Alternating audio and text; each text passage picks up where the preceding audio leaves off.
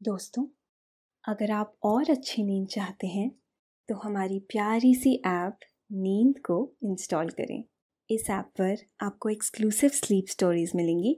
Install करने के लिए आप हमारी वेबसाइट नींद डॉट ऐप पर ज़रूर आइए। नमस्कार, मैं हूँ सृष्टि। आज सुनिए लेखक कुमार रहमान की लिखी स्लीप स्टोरी चौदहवीं का चाँद। आसमान पर कितने ही सारे तारे हैं। सूरज भी है और चाँद भी। लेकिन चाँद की बात ही निराली है। इसके जितने रूप हैं, उतने ही इसके इंसानों से रिश्ते भी हैं। उतनी ही सारी उपमाएँ हैं। कभी ये बच्चों का मामा बन जाता है। कभी प्रेमिका का मुखड़ा बन जाता है। कभी सुहागनों के सुहाग का प्रतीक। किसी को ये रोटी जैसा नज़र आता है? तो किसी को ये माथे की बिंदिया। कभी ये ईद का चाँद बन जाता है। तो कभी ये करवा चौथ का गवाह हो जाता है। तो कभी पूर्णिमा में इतना बड़ा हो जाता है, मानो सोने का थाल हो। एक चाँद और इतने सारे रूप। अद्भुत है अपना ये चाँद भी। हर चाँद का अपना महत्व और हर रिश्ते की अपनी गरिमा है। चाँद कभी शिकायत नहीं करता और वो चुपचाप हर रिश्ते की लाज रखे हुए है। बरसों बरस से वैज्ञानिक कहते हैं, चाँद सूरज की रोशनी से चमकता है। लेकिन चाँद के दीवानों को इससे फ़र्क नहीं पड़ता कि उसका वो उजाला अपना है या मांगे का है। अहम ये है कि वो बहुत सुंदर है।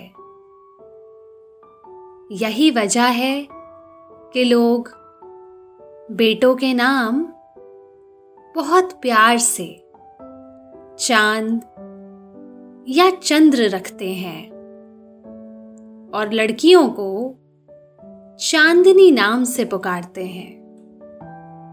चाँद शुरुआत में बढ़ता जाता है और आखिर में घटता जाता है।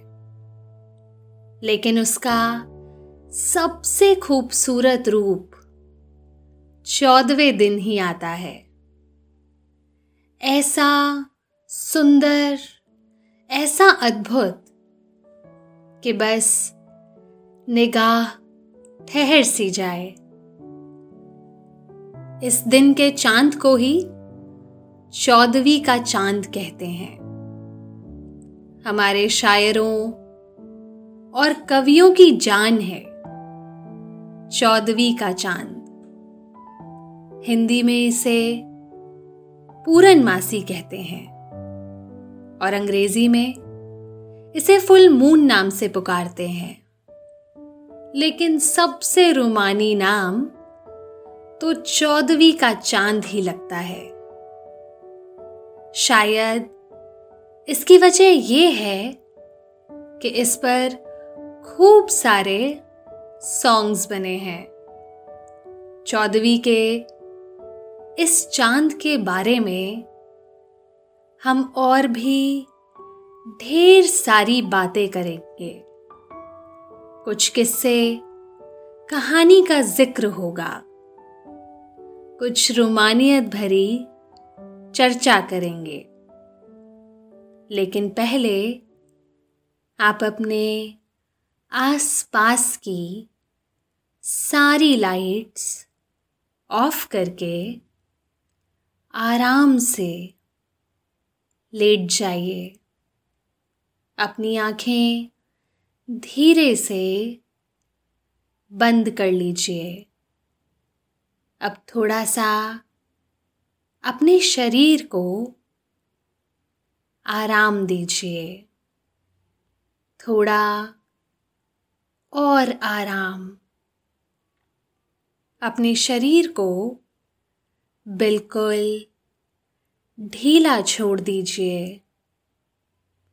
कोई टेंशन नहीं, कोई तनाव नहीं।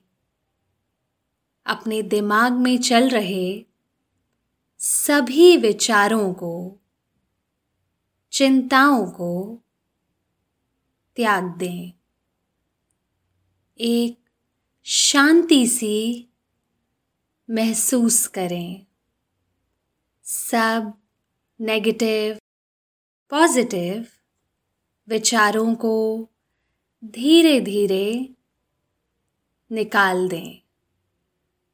हाथों को सीधा करके अपनी कमर के साइड में रख लीजिए। अपनी सांस पर ध्यान लगाइए। इसको धीमे या तेज नहीं करना है। बस ध्यान देना है कि कैसे वो आपके नाक गले में होते हुए फेफड़ों में आ रही है और आपके फेफड़े फूल रहे हैं। और कैसे वो आपके फेफड़ों से वापस गले और नाक के माध्यम से वापस निकल रही है। और आपके फेफड़े थोड़े सिकुड़ रहे हैं। मन शांत, एकदम शांत होता जा रहा है। आप बहुत अच्छा महसूस कर रहे हैं। खुद को काफ़ी हल्का फील कर रहे हैं। सब तरफ़ शांति ही शांति है। सुकून है, खामोशी है। इब्ने इंशा की ये गज़ल शायद ही कोई हो जिसने ना सुनी हो। यूँ तो इसे बहुत सारे सिंगर्स ने गाया है। लेकिन जगजीत सिंह की रोमानी आवाज़ में ये गज़ल बहुत ही प्यारी बन गई है। इब्ने इंशा ने लिखा है, कल चौदहवीं की रात थी। शब भर रहा, चर्चा तेरा। कुछ ने कहा, ये चाँद है। कुछ ने कहा, चेहरा तेरा। हालाँकि इससे पहले गुरुदत्त की फ़िल्म चौदहवीं का चाँद का गाना भी सबकी ज़ुबान पर था। चौदहवीं का चाँद हो या आफताब हो, जो भी हो तुम खुदा की कसम, लाजवाब हो। चौदहवीं का चाँद ऐसा ही होता है। जो युवा दिलों पर कुछ ऐसा ही असर डालता है। भाग दौड़ सी भरी ज़िंदगी से जरा सा फुर्सत लीजिए। दिन गिनिए कि चाँद की चौदह तारीख कब है। और फिर खुली छत से शाम ढले, चले जाइए। देखिए ना, किस तरह से एक बड़ी सी सोने की थाल आहिस्ता आहिस्ता उगना शुरू होती है। शुरू में बस उसका बड़ा सा आकार नज़र आता है। उसमें कोई आभा नहीं होती। लेकिन जैसे जैसे अंधेरा फैलता जाता है और मध्यम मध्यम चाँद जब थोड़ा सा आसमान की ऊंचाई की तरफ़ बढ़ता है तो उसकी आभा दिखने लगती है। किसी पहाड़ी से निकलता, किसी बड़े से पेड़ की पत्तियों के बीच झांकता। ये चाँद बहुत ही निराला नज़र आता है। ऐसा बड़ा सा चाँद आप फिर पूरे मास नहीं देख पाएँगे। जब ये निकलता है तो थोड़ा सा धुंधला भूरा सा नज़र आता है। और जब अंधेरा हो जाता है तो इसका रंग पिलछा पिलछा सा दिखने लगता है। तभी ये लगता है कि सोने का है। और कुछ देर बाद ये कुछ गुलाबी सी आभा लिए नज़र आने लगता है। और फिर बादामी सा नज़र आता है। और अंत में फिर ये सोने जैसा हो जाता है। चाँद के इतने सारे रंग, महज कुछ घंटों में नज़र आ जाते हैं। उसका ये सौंदर्य महसूस करने का है। वरना तो वो महज रोज का एक चाँद भर है। जब चाँद उग रहा होता है तो यूँ लगता है कि आसमान का श्रृंगार किया गया है। और ये चाँद उसके माथे की बिंदिया हो। एक प्यारी सी, सुंदर सी, चमकती हुई बिंदिया। इस बिंदिया के लग जाने से आसमान का ललाट दमकने लगता है। कहते हैं ना कि चार चाँद लग गए हैं। कुछ उस जैसा ही। धीरे धीरे ये चाँद आसमान पर उठता जाता है और इसका आकार छोटा होता जाता है।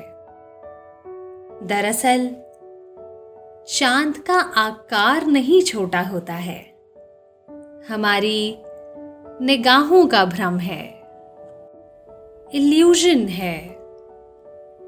जब चाँद उग रहा होता है तो हम उसे अपने आसपास की चीज़ों के साथ तुलना करते हुए देखते हैं।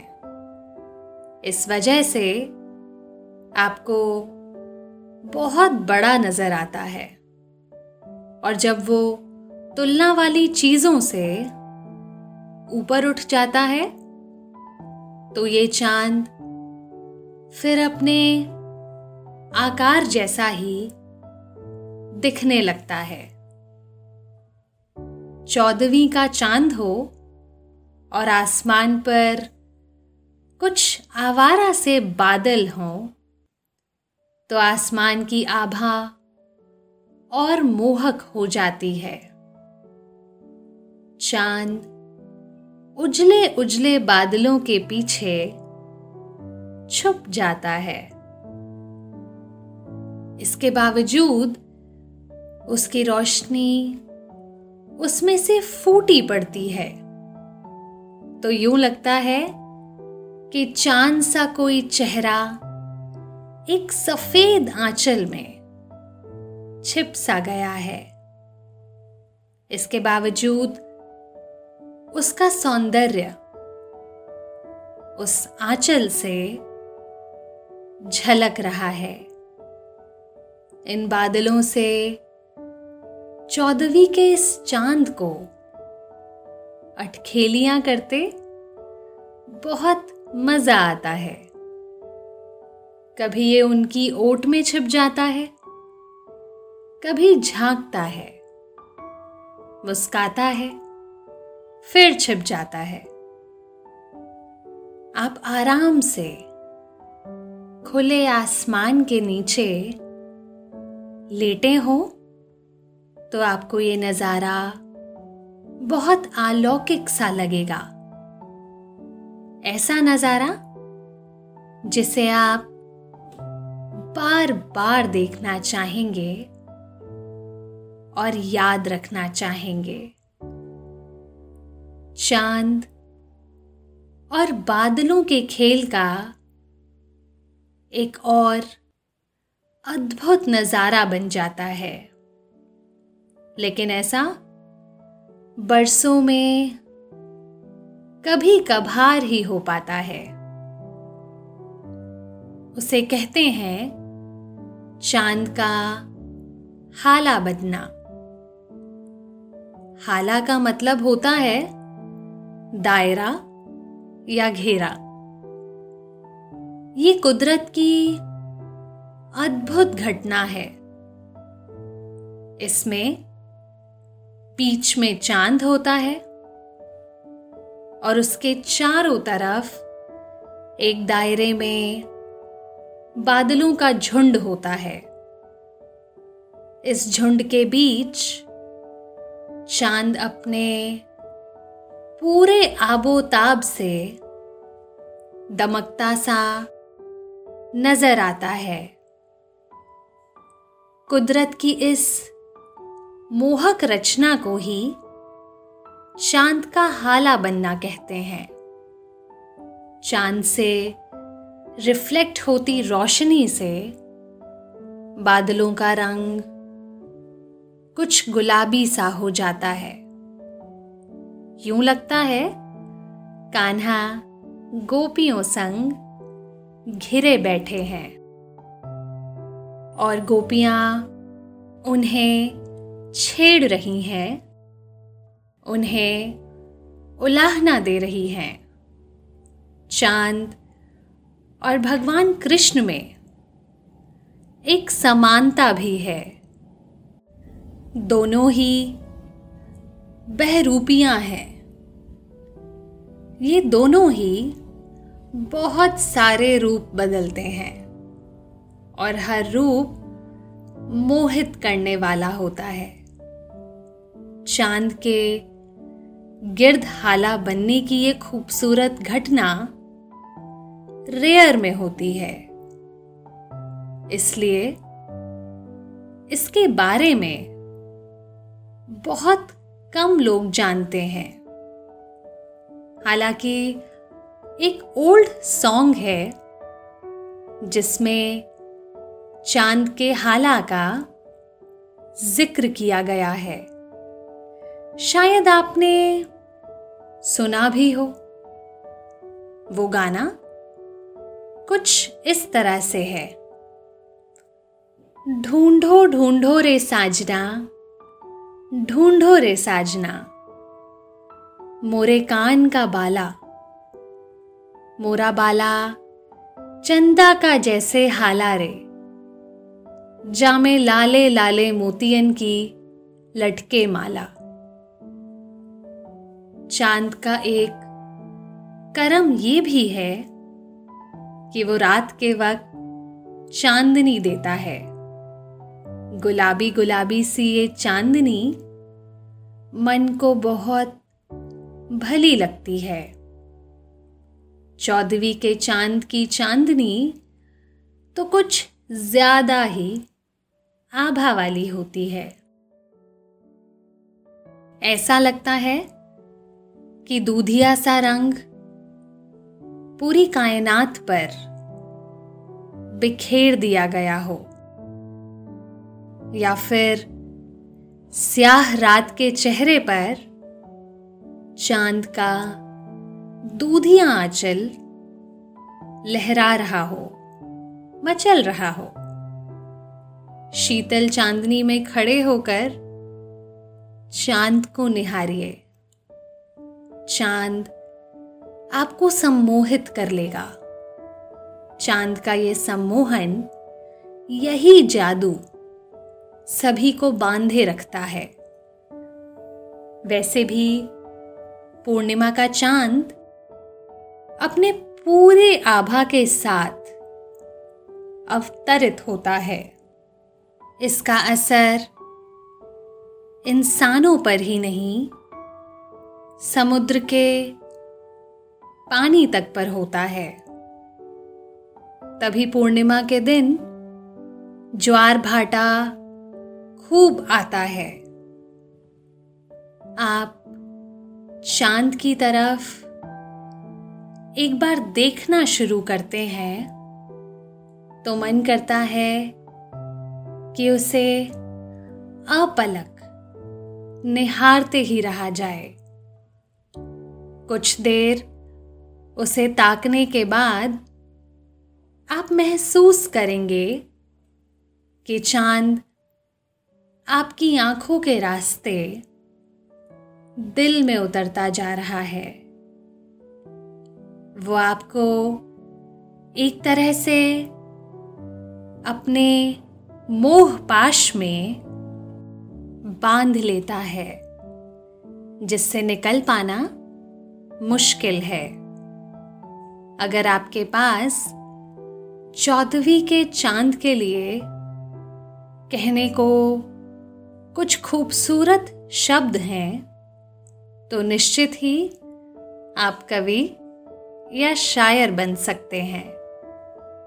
क्योंकि सुंदरता को अभिव्यक्त करने की कला ही कविता या शायरी में दिखती है।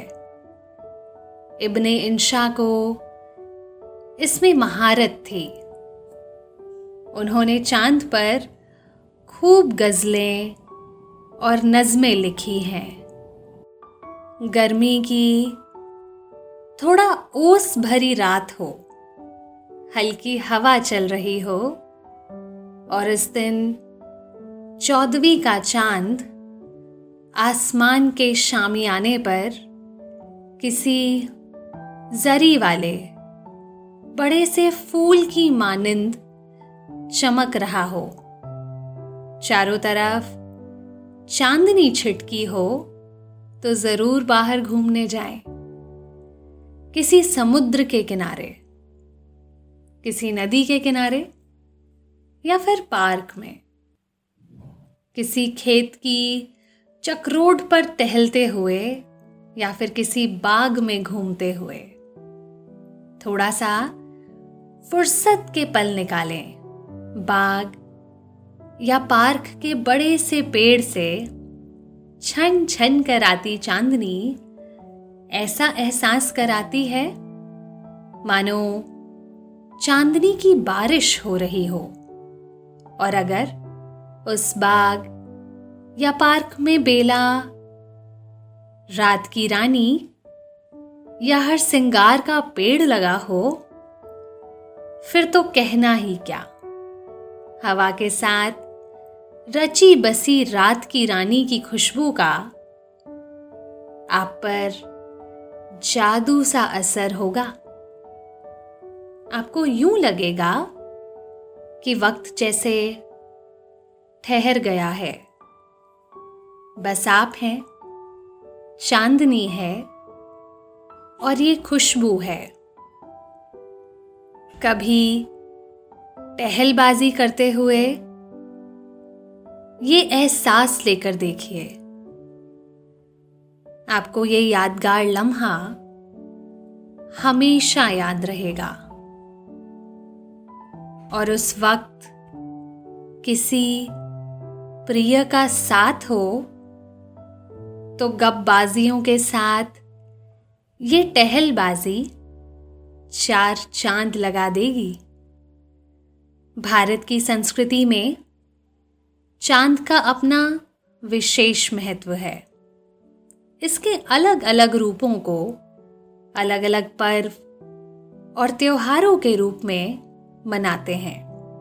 फिर चाहे दूज का चाँद हो, चाहे शरद पूर्णिमा का चंद्रमा, या फिर चतुर्थी का चाँद, सब कुछ चाँद के महत्व को बताते हैं। चाँद का महत्व तो ईद के दिन भी देखने को मिलता है। जब हर कोई छत पर टकटकी लगाए, चाँद के दीदार को बेचैन रहता है। क्योंकि चाँद दिखने पर ही अगले दिन ईद होती है। इसलिए सभी को उसके दिख जाने की आस होती है।